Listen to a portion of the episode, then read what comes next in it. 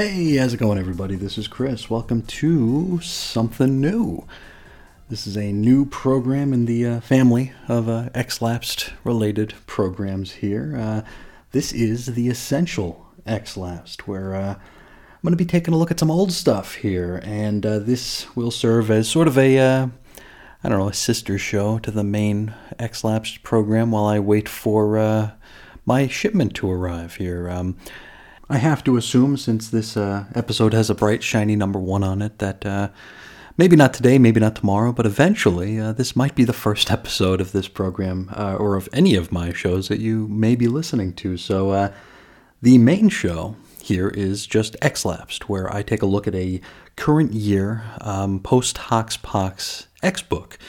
This served as my uh, rejoiner to the X Men family of titles after leaving probably around 2016. I'd only missed about two and a half years, but it it feels like a lot longer than that, considering just how quickly things happen in comics. So it's taken me a little while to catch back up, and I decided to jump back in both feet with the uh, current Krakoan era, and uh, the main X-Lap show covers my exploits in doing just that. Uh, as of this recording, that program is up to 185 episodes. We've covered uh, basically everything. everything since uh, House of X number one, including some of the more relevant uh, guest appearances of our X characters here. So it's a pretty uh, all inclusive sort of a situation over there on X Lapsed. Unfortunately, um, we're caught up. Uh, we're kind of caught up. Uh, I'm kind of beholden to uh, my mail order comics distributor. So uh, for the moment, I'm all out of books to talk about. Um, Thing of it is, this channel has uh, put out a new podcast every day for, boy, like nine or ten months now. So, really, really getting close to a year, and I uh, didn't want to let a pesky thing like not having anything to talk about uh, stop us from reaching that milestone for whatever reason. I, I really couldn't tell you exactly why it's important to me. I, maybe I just want to say that I did it. So you might be asking, um, why the Silver Age? Why are we going all the way back to the beginning here? And uh, that wasn't the initial plan for this. Um, I knew that we were going to catch up on X-Lapsed eventually. I knew we were going to get current, or as current as I can be, being a month behind with my uh, mail order comics. And I thought about a lot of ways to keep this thing going. Like, what do you talk about when the main subject is unavailable to be talked about. And I thought about maybe taking a step backwards. You know, we started with Hoxpox. Maybe we go we go an era before that here. Maybe we launch the Uncanny X-Lapsed and we take a look at the Rosenberg run, the uh, disassembled into the Age of X-Men into whatever followed that. I really don't know because I still haven't read it. Then I thought about maybe doing X-Lapsed Prime, taking a look at the blue, gold, red, black era because that's where I was chased off the X books. That's where I kind of stopped cold turkey, was right during that run. And I figure, you know what, uh, time heals all wounds, and uh, I get softer just about every day. So maybe, maybe I would uh, receive these stories a little bit better, and uh, especially with knowing what happens afterward, maybe I would be a little bit less um, knee jerk about the the color books. But, you know, I started thinking about it here, and it was kind of serendipitous. Um, folks who have been listening to the main show know that I'm in the middle of a move, uh, a move that I would say that a normal family would accomplish in a couple of days, and it's taken me and my wife five months, and we're not done yet. So it was uh, serendipitous in that I was doing a little bit of packing uh, just a little bit ago, and I came across my essential Marvel volumes, you know, the big black and white phone books and uh, I-, I, wanted to reread them, but I needed a reason to.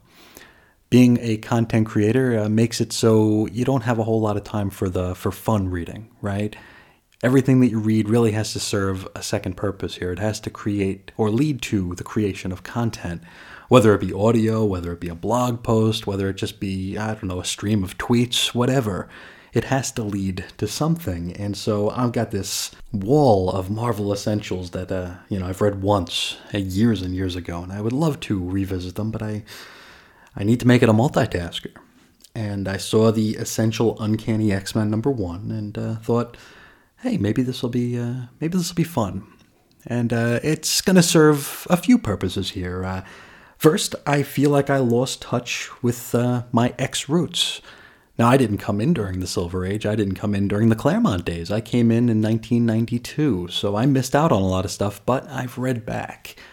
And there was a time where I used to be able to cite X facts pretty much chapter and verse, you know, uh, but it has been an awfully long time since I could say that, uh, as evidenced by many of the uh, statements that I've made on the XLapsed program, where it's like, you know, it's been forever since I read this. I can't speak to its legitimacy. I can't. Uh, I come up with excuses not to make a statement, basically. Now, I figured, why not go all the way back to the beginning here? It's going to give me the opportunity to revisit these old stories, these oldest stories that I haven't read in near and on a quarter of a century, and get myself a little bit of an X refresher. Now, unfortunately, X Refresher is an even worse name for a show than X Lapsed. And, well, X Lapsed is kind of my thing now, I guess. So I'm not exactly lapsed from these because I have read them before. But I guess time, time while it heals wounds, it also creates lapses. You know, maybe I'm a born again ex lapsedist, where I just forgotten more than uh, more than I ever knew that I knew. So uh, that is what we're going to do here. And I figure before we get into it, I want to give a little bit of my history with the book we're going to discuss today, which is, of course, X Men number one. Now, the first time I ever read this, it was in the Sons of Origins of Marvel Comics, I believe, and I got it from the Connetquot Public Library. And uh, the this is back in probably 1992ish. I just started collecting the X books and the the X Men trading cards, and I was really just immersed in X Men. This was like right before the, t- the the cartoon started up, so it's like I knew I had that to look forward to. It was just a really really cool time in uh, and a great time to become a fan. You know, I've told the story that the first book I picked up was X Men Volume Two, Number Thirteen, which is a uh, right before the X-Cutioner song, and it's a fairly unexceptional story that didn't make a whole lot of sense to me back then, but we didn't exactly have the luxury of waiting around for jumping on points back then. And we also didn't demand them. So we either came in and, and got with the program or we didn't. You know, it was just kind of the way things went. And the industry, as uh, it was bubbling up into the speculator boom, was healthy enough, at least on, you know, by sight, it looked healthy enough to where they didn't have to cater so much like they do today. They didn't have to restart everything at a number one. They didn't have to make everything inviting or, or give you the illusion that it's inviting because they could afford to lose a reader if a reader isn't enjoying what they're reading, right? They don't want to, of course, but they can afford it, you know. So they were a lot less knee jerk in the uh, in the reboot department here. So I'm reading the blue and gold era of the early 1990s the main characters in it, we have like Wolverine, uh, Gambit, you know, Cyclops in his belt suit, Psylocke, Rogue, uh, Storm, Colossus. So I get this. I get this Sons of Origins of Marvel Comics from the Connetquot Library, and I was shocked that um, who the original five were. Like I, I, you know, maybe I would have thought like maybe Cyclops would have been there you know, because he was the leader uh, around the time I started. Maybe Jean, but I never thought that it would be Beast, Iceman, and Angel as the remaining members of the original team. You know, I'm looking at it as like, where's Wolverine? You know, where's Storm? Where's Colossus? Where's Nightcrawler? You know, you figure, actually, I probably didn't even know who Nightcrawler was at this point because he was on Excalibur. So I asked where all these other characters were because these characters were just not the ones I was expecting. Absolutely not. That was the first time I read it, and uh, it was weird. And as you see, as you'll see when we get through the issue today, it is a fairly weird issue. And I do remember trying uh, to convince my mother to let me cut the pages out of this library book. Like we would buy the book, we would say we lost it, and we would pay for it. And I would cut the pages out so I would have sort of, kind of a copy of uh, X Men number one. And uh, she said no, and uh, that was probably the right thing to say. Uh, a little while after this, so probably, boy, probably a year or two after this, I found a copy of X Men number one hanging on the wall at a comic shop for $200. And uh, I was just like, oh man, I gotta have that. Now, $200 for X Men number one probably sounds like an outrageously low price for, for that comic today. And It probably was an outrageously low f- price for the book then, too. I don't know what the condition was. I never was allowed to actually, you know, lay hands on it. But I remember attempting to convince my mother to let me get that as a. Uh, my, my birthday comes two days after Christmas, so I tried to talk her into letting me have it as like a mixed Christmas birthday present. And I'm pretty sure I was eh, very close to getting her to say yes. And um, when I went back to the shop, the book was gone. so definitely by the time December would roll around, eh, it would have been gone as well. Uh, this was Comic World on uh, Sunrise Highway. It was uh, one of the many stores that popped up during the speculator boom, where my town went from having like one comic shop to probably five or six within walking distance. It was a it was a wild time to be a comic book fan, and uh, back then we thought it was never going to end. Probably because I was, you know, 12 or 13 years old and uh, very stupid to the realities of retail and uh, collectability. But uh, let's jump ahead to Essential Uncanny X Men here. Now, the essential volumes here, they've kind of been replaced these days by the Epic collections, which are awesome looking. They are awesome looking. I don't own any of them yet, but uh, I'm getting tempted. I'm definitely getting tempted, especially with the deep discount that I find them at at uh, you know DCBS and InStockTrades. They are they're calling my name, but uh, I always have a soft spot for these essential books here. These are the big, thick phone books, black and white art, and uh, they were budget titles. They were budget, or not budget titles, but budget books. They were budget priced because you know it was newsprint, like the gray paper with the black and white art on it. And I always wanted to try the essential series uh, as they were introducing them, and I believe they introduced them with like there was X Men, there was Spider Man, and Silver Surfer. I think were the first three they put out. And you'll know it's them because they're the ones who have the spine upside down. You know, the spine, instead of going from top to bottom, these went from bottom to top. It was very, very bizarre, and it looks very strange on the bookshelf, but uh, it makes me feel like my collection has a story. So I, I like having the weird and wacky uh, differentiating spines, but I wanted to get into these books. They really called out to me. We didn't get things like reprints. The internet wasn't what it was, uh, wasn't what it is now. So digital copies were not a thing you could really do. Even though, yeah, I'm not a fan of the digital stuff anyway, but if I really wanted to, I could have, but they didn't have that kind of thing back then. They didn't have the capabilities, and even if they did, internet speeds were just so slow in the uh, mid to late 90s. So I wanted these essentials. What I'm trying to say here, I'm taking the scenic route. Now, even though they were cheap, relatively speaking, they were like 15 to $20, right? I couldn't fit them into my tight and already bloated comics budget, you know, because uh, comics then were about, I think it was, they were two and a quarter, 225 uh, American back then. And if you wanted all the X books, that was, you know, almost a dozen books, right? If you, especially if you bring in things like uh, Alpha Flight and Maverick and uh, Quicksilver, all those you know side things that are sort of kind of but not really X books, or I guess mileage may vary on Alpha Flight, but one week, I went to my comic shop here. This was Hero Comics in uh, in Phoenix, Arizona. And uh, the fellow there, Hubert, uh, a really cool guy here, he threw a copy of the Essential Uncanny X Men Volume 1 in my pull box. You know, he saw as though I collected all the X books, he thought maybe I'd want this. And I did. I just couldn't afford dropping an extra 15, 20 bucks at the time. But I'm a coward. So rather than handing it back to him and raising or raising any sort of stink, uh, I, I bought it. I had to live off of store brand mac and cheese for a few days after that, but uh, I bought it and I read it, and uh, I really, you know, had a good time with it. It really um, made me feel like I was uh, looking at history. You know, um, you know, you know, I love weird comics history, and that I am a certified card carrying fake ass comics historian. So this was a nice brush with history. And this was about a quarter century ago. And uh, I tell you, this was probably the first and last time that I read any of these issues. And so, we're going to take a page from the old Cosmic Treadmill playbook, and we're going to go back to the past now. And we're going to revisit with the X Men from their very start.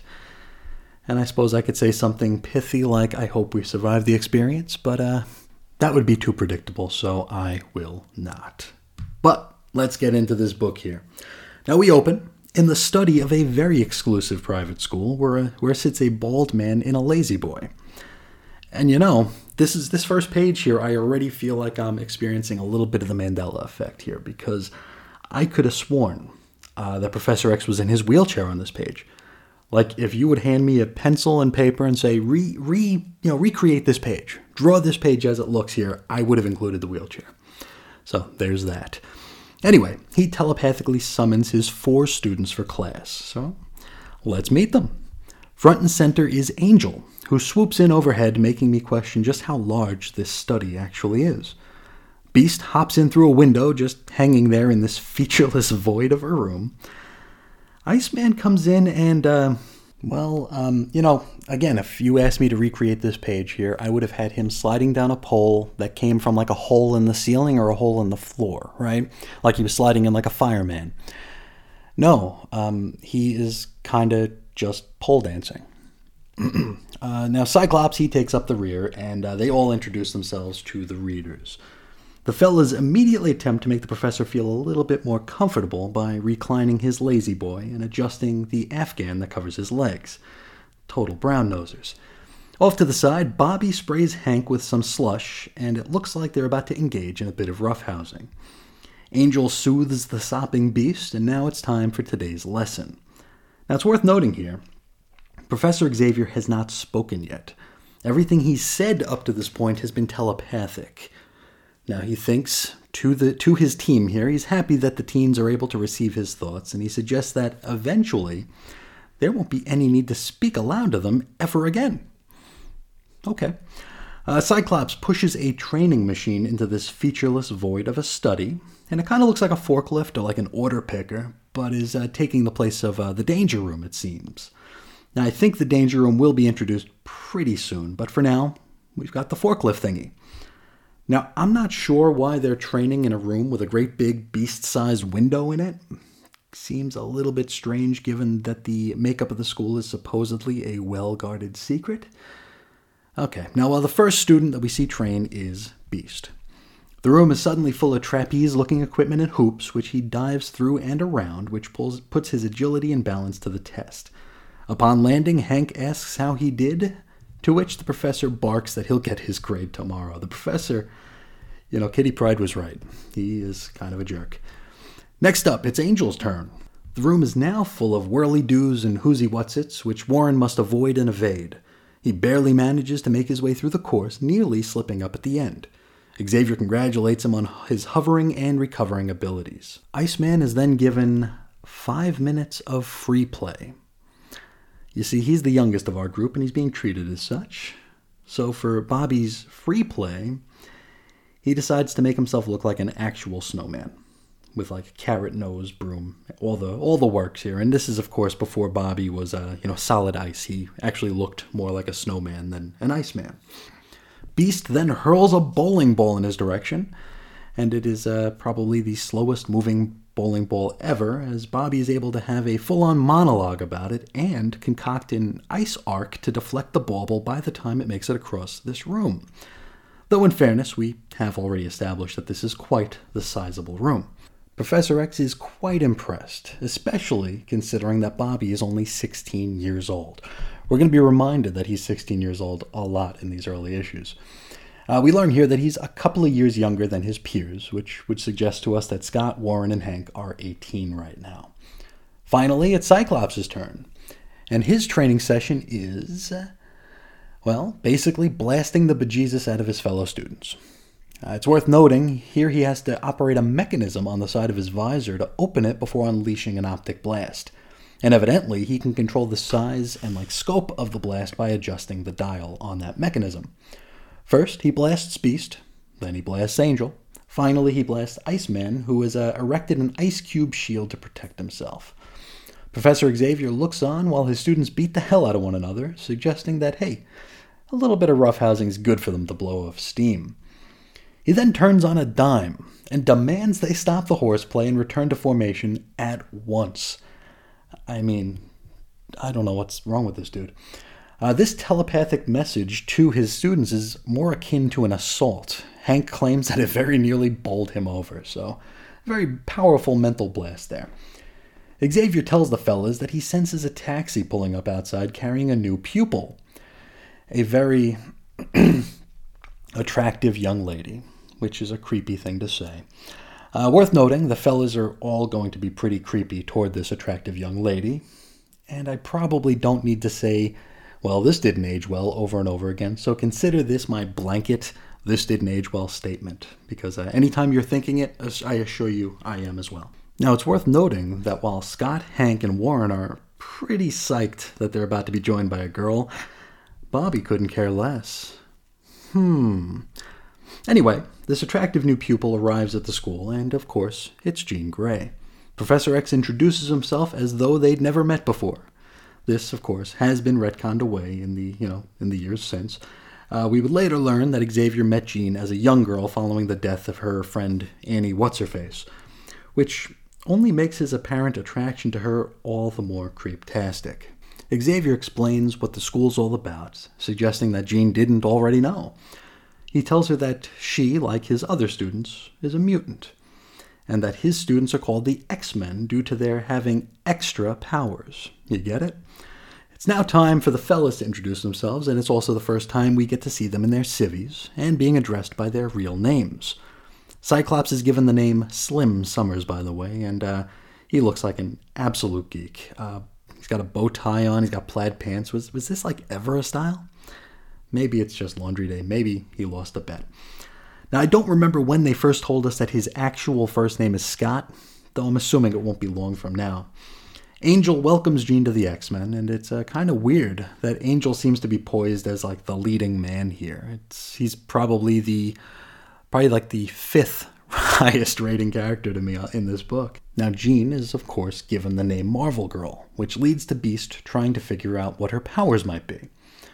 Now, uh, he, without his mask on, he's drawn to look kind of like a boilerplate Kirby no neck goofball character.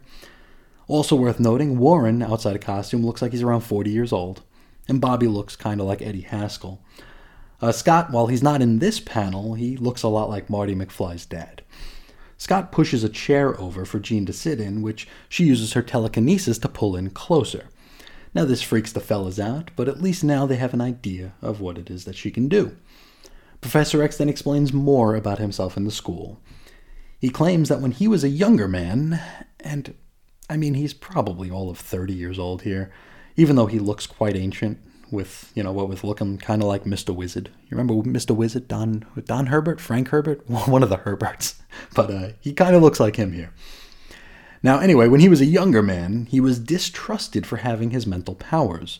He states that the human race was not yet ready to accept people with extra powers and abilities. And so he decided to build a school where mutants can kind of hide out, working to help mankind in the hopes that one day they'll be accepted by them. And uh, for those of you who have checked out the X-Lapsed Origins series over at chrisisoninfiniteearths.com, this sounds a lot like what we saw in Amazing Adult Fantasy number 14 in the first ever Marvel Mutant story featuring Tad Carter and uh, the group that would go on to be known as The Promise. Very, very similar. Xavier also claims that both of his parents worked on the atomic bomb and uh, that he lost the use of his legs during a childhood accident. Beast then um, forces a kiss onto Jean, uh, to which he's hurled across the room and uh, it's kind of bizarre, isn't it? Um, I guess that is a bit of X trivia for us, though. If anybody ever asks you, "Hey, who was the first X Man to to you know plant lips on Jean?" Well, now you know it was Hank McCoy. Xavier continues his ramble, introducing us to the concept that uh, not only are there mutants out there, there are evil mutants out there, and uh, they are the ones who seek to destroy mankind, and it's up to the X Men to stop that. Now, no sooner does he say this than we shift scenes and meet one such evil mutant. We go to a secret laboratory by Cape Citadel, and inside is Magneto, or the miraculous Magneto, if uh, we go by what he calls himself. Now, he vows to take the Earth from the humans, and he refers to mutants as Homo superior, which surprised me because I didn't remember Homo superior being a thing from the very get go. But hey, here we are. Now he's watching via monitor a test missile being launched from the Cape. He then uses his magnetic powers to screw with it. The big brains at NASA can't figure out what's wrong, and the next day, the Daily Globe newspaper reports that this is the sixth such failed launch. Later on that day, all sorts of metallic artillery starts going nuts.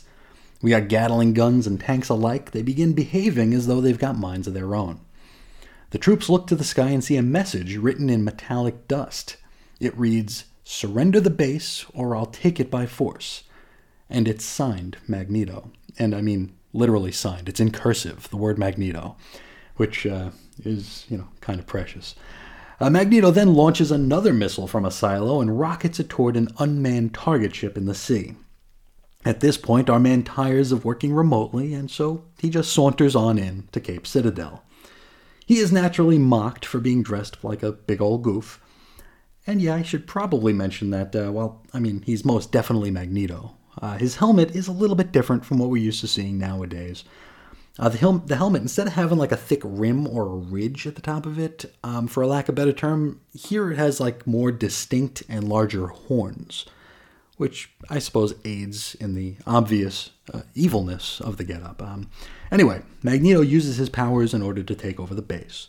As he makes his way inside, he mentions that he'll have to change his magnetic charge from positive to negative, which I didn't realize was a thing he ever had to like consciously do, but uh, well, we're still learning, aren't we?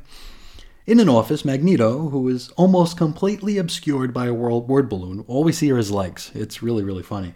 He informs the Citadel bigwigs that he claims the cape for Homo Superior. He then snags all the soldiers in a magnetic fence, rendering them fairly useless, or I suppose even more useless. Back at the school, Jean Grey tries on her costume, while the fellas all peep on her from around the corner. Yep.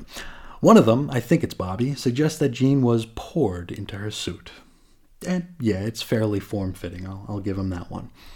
Jean, upon realizing that the fellows are perving on her, tells them to back off. Hank calls her gorgeous and tells her not to get mad. This scene is cut short by a psychic command from Professor Xavier. Uh, you know, nobody better be perving on Jean except him. Well, no, that's not actually what he said. He actually gives them, the team 15 whole seconds to report to the study for briefing. They thankfully arrive in time and are advised about what's going on at Cape Citadel. Magneto is identified as the first evil mutant to surface, and the X Men are told that this confrontation will serve as their baptism of fire. And so the X Men suit up and load into Charles's souped up Rolls Royce. From here, they're taken to Xavier's private jet, which whooshes them down to, I'm assuming, Florida, uh, faster than the speed of sound, which is pretty damn quick in it. And so, we're back at the Cape, and the X Men have arrived. They introduce themselves and are naturally mocked for their costumes. The soldiers agree to stand down and allow these weird teenagers to do their thing, and so they rush into the base. Cyclops runs right into Magneto's force field and decides to try to blast his way through it. He nearly knocks himself out in the process, but Scott's actually able to manage to break through Magneto's defenses. Magneto pulls back and he launches five of the Cape's Hunter missiles. Now, these missiles will be attracted to the X Men by their own body heat. It's worth noting that he does this by operating a control panel, like with his fingers, rather than just using his miraculous magnetic powers. Angel deftly dodges the onslaught. Bobby then hurls some ice grenades at the missiles and actually manages to hit and take down all but one. So, heck of an arm on this kid who, you know, I mean, is even more impressive when we realize he's only 16 years old, am I right? Final missile is hot on Warren's tail. Beast swoops in below and catches the little rocket with his feet. Jean then uses her TK abilities to take control of the missile and she dumps it in the ocean where it goes boom likely killing an entire undersea ecosystem and probably really ticking off a certain submariner, but uh, we'll, we'll see him eventually. Magneto then hurls a bunch of metallic debris at the X Men, which Cyclops is able to take out pretty easily with an optic blast. And so, Magneto then sets a tank of rocket fuel on fire and sends it in the X Men's direction. It explodes because, you know, of course, it's a flaming tank of rocket fuel, However, before it did, Bobby, who I want to remind you is only 16 years old, is able to erect an ice igloo shield. Now, the X Men, while not blowed up, are covered in a whole bunch of rubble, and Magneto thinks he's won the day.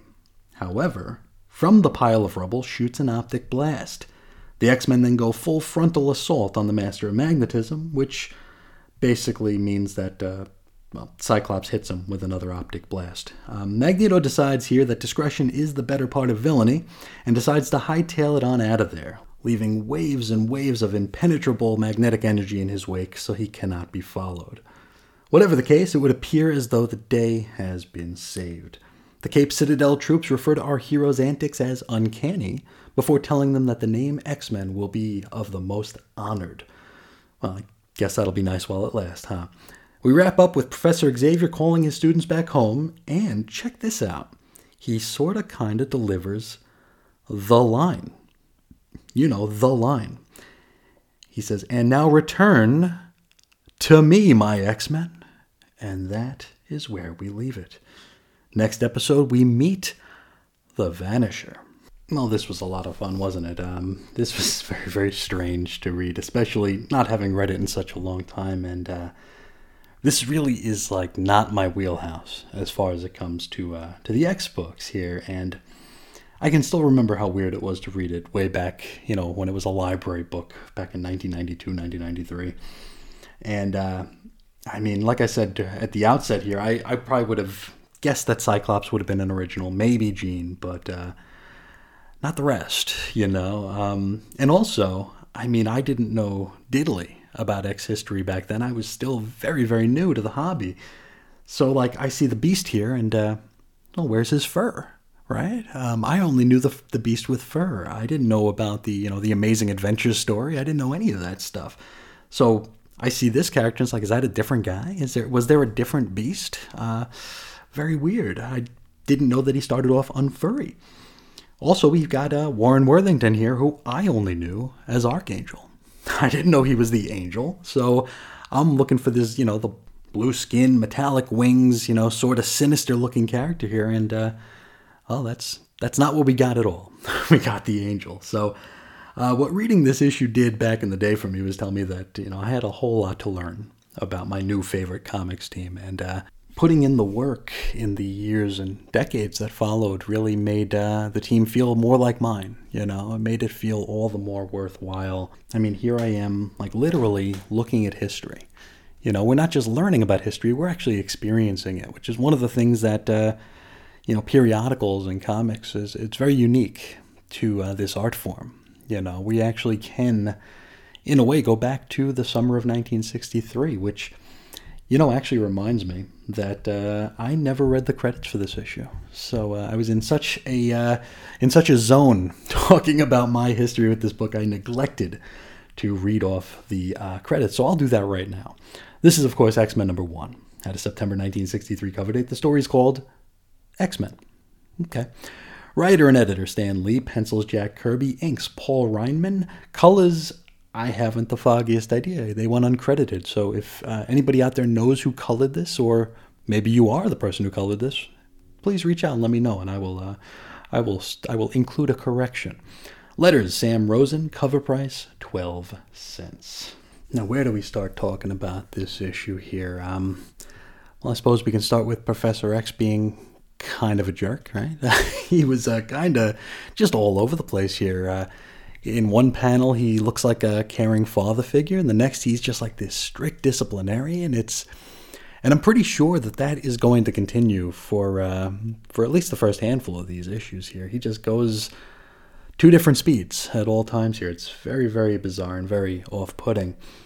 Uh, seeing Angel as kind of uh, it feels like he's kind of being poised as the uh, the central character here. He gets a I mean, he has a very fantastic look in comparison to the rest. You know, he's got the wings, he can be in the air or on the ground. So, stand the reason that maybe Kirby would uh, have a little bit more fun drawing him in different poses and just different angles that the other characters wouldn't, you know, be afforded, right? Just being on the ground. So, it's interesting seeing Angel, and I do recall uh, one of the few things I recall about this era. I think there is going to be a bit of contention between Angel and Cyclops uh, in both, uh, you know, uh, not so much seniority, but uh, who's going to be leading, and also who is going to be uh, with Jean. So we've got that to look forward to. Now Scott definitely comes across as a, you know, as he usually does. You know, the, you know, the quick and dirty on Scott Summers is that he's kind of Xavier's, you know, uh, brown nosing lackey, for lack of a better term. And here it's uh, very much in that vein. Here he's the one kind of running the uh, the training forklift uh, machine thing. Uh, he's kind of a he's kind of the TA to the Xavier School at this point.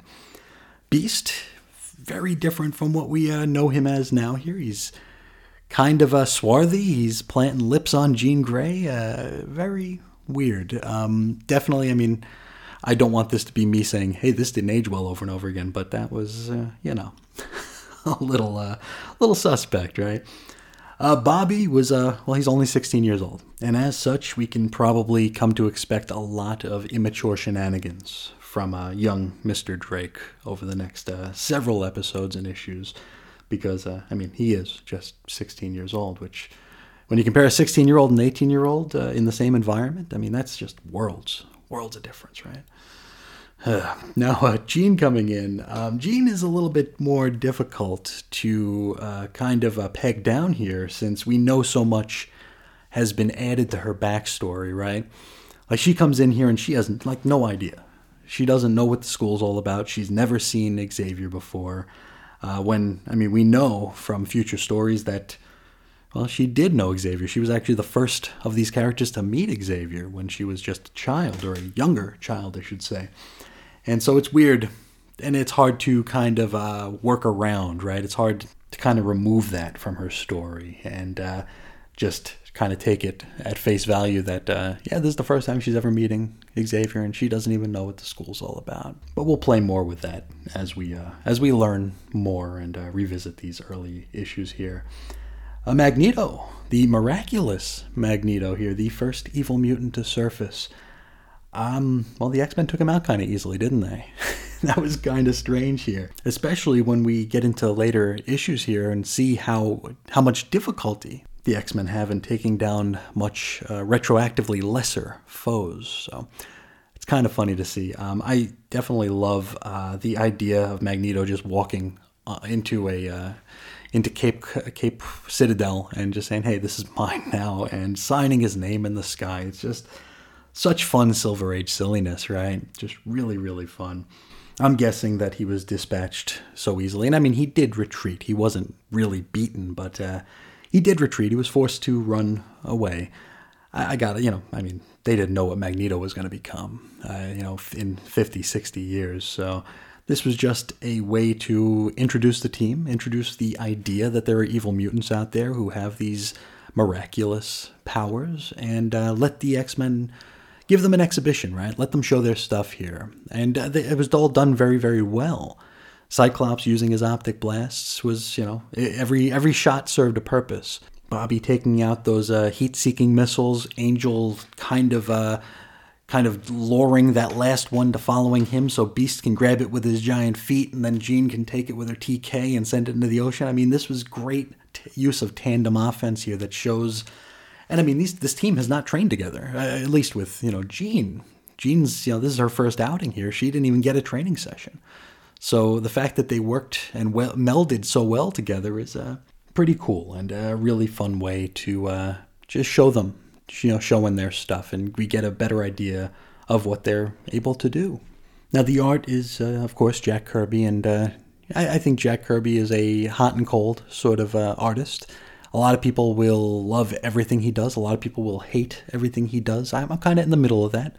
There's some Kirby stuff that I like. There's some Kirby stuff that I don't much care for. Um, as long as the X Men were in costumes, I thought they looked great. Uh, outside their costumes, though, they all looked like uh, middle-aged mooks who would be hanging out at like the the billiards parlor and with like cigarettes hanging out of their mouths here. So I know he has his uh, you know he has his go-to faces here, and uh, we do see a little bit of that. But overall, I mean, I mean, you really can't complain about the art. It told the story. It did what it was supposed to do. And despite the fact that uh, we weren't really keen on backgrounds in this issue, I mean, the rooms were all featureless voids. Um, other than that, though, uh, I, I, guess after without all those complaints, I have no complaints. But uh, overall, I'm, I'm fairly certain a lot of people listening to this have already read this, probably several times over. If you haven't, eh, maybe give it a look. Maybe give it a look. It might be uh, a little eye opening or just a little weird that uh, the books that we are looking at right now on Krakoa and uh, before that, they all started here, and it's a it's a pretty wild little scene. But um, think that's where I'll leave it for today. Now, as this show will be running concurrently with the main X-Lapsed show, uh, I probably won't be crossing the streams in so much as uh, the mailbag is concerned. So I figure mailbag items that have to do with the uh, essential X-Lapsed, they'll all be covered here, and main X-Lapsed will stay on main X-Lapsed. So, if you would like to reach out and talk about these early issues of X Men, I would love for you to do so. You can find me on Twitter at Ace Comics. You can find me on Instagram at 90s X Men.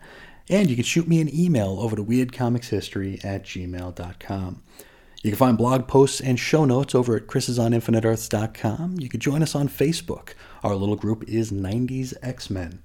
Also, for all your Chris and Reggie comics listening needs, you can head over to chrisandreggie.podbean.com, and that is available anywhere you find noise on the internet. And if you like what you hear there, or at least appreciate the effort behind it, uh, I would love for you to share the show, spread the word. Just let people know that uh, this little corner of the comics internet exists. It would really, really mean a lot to me.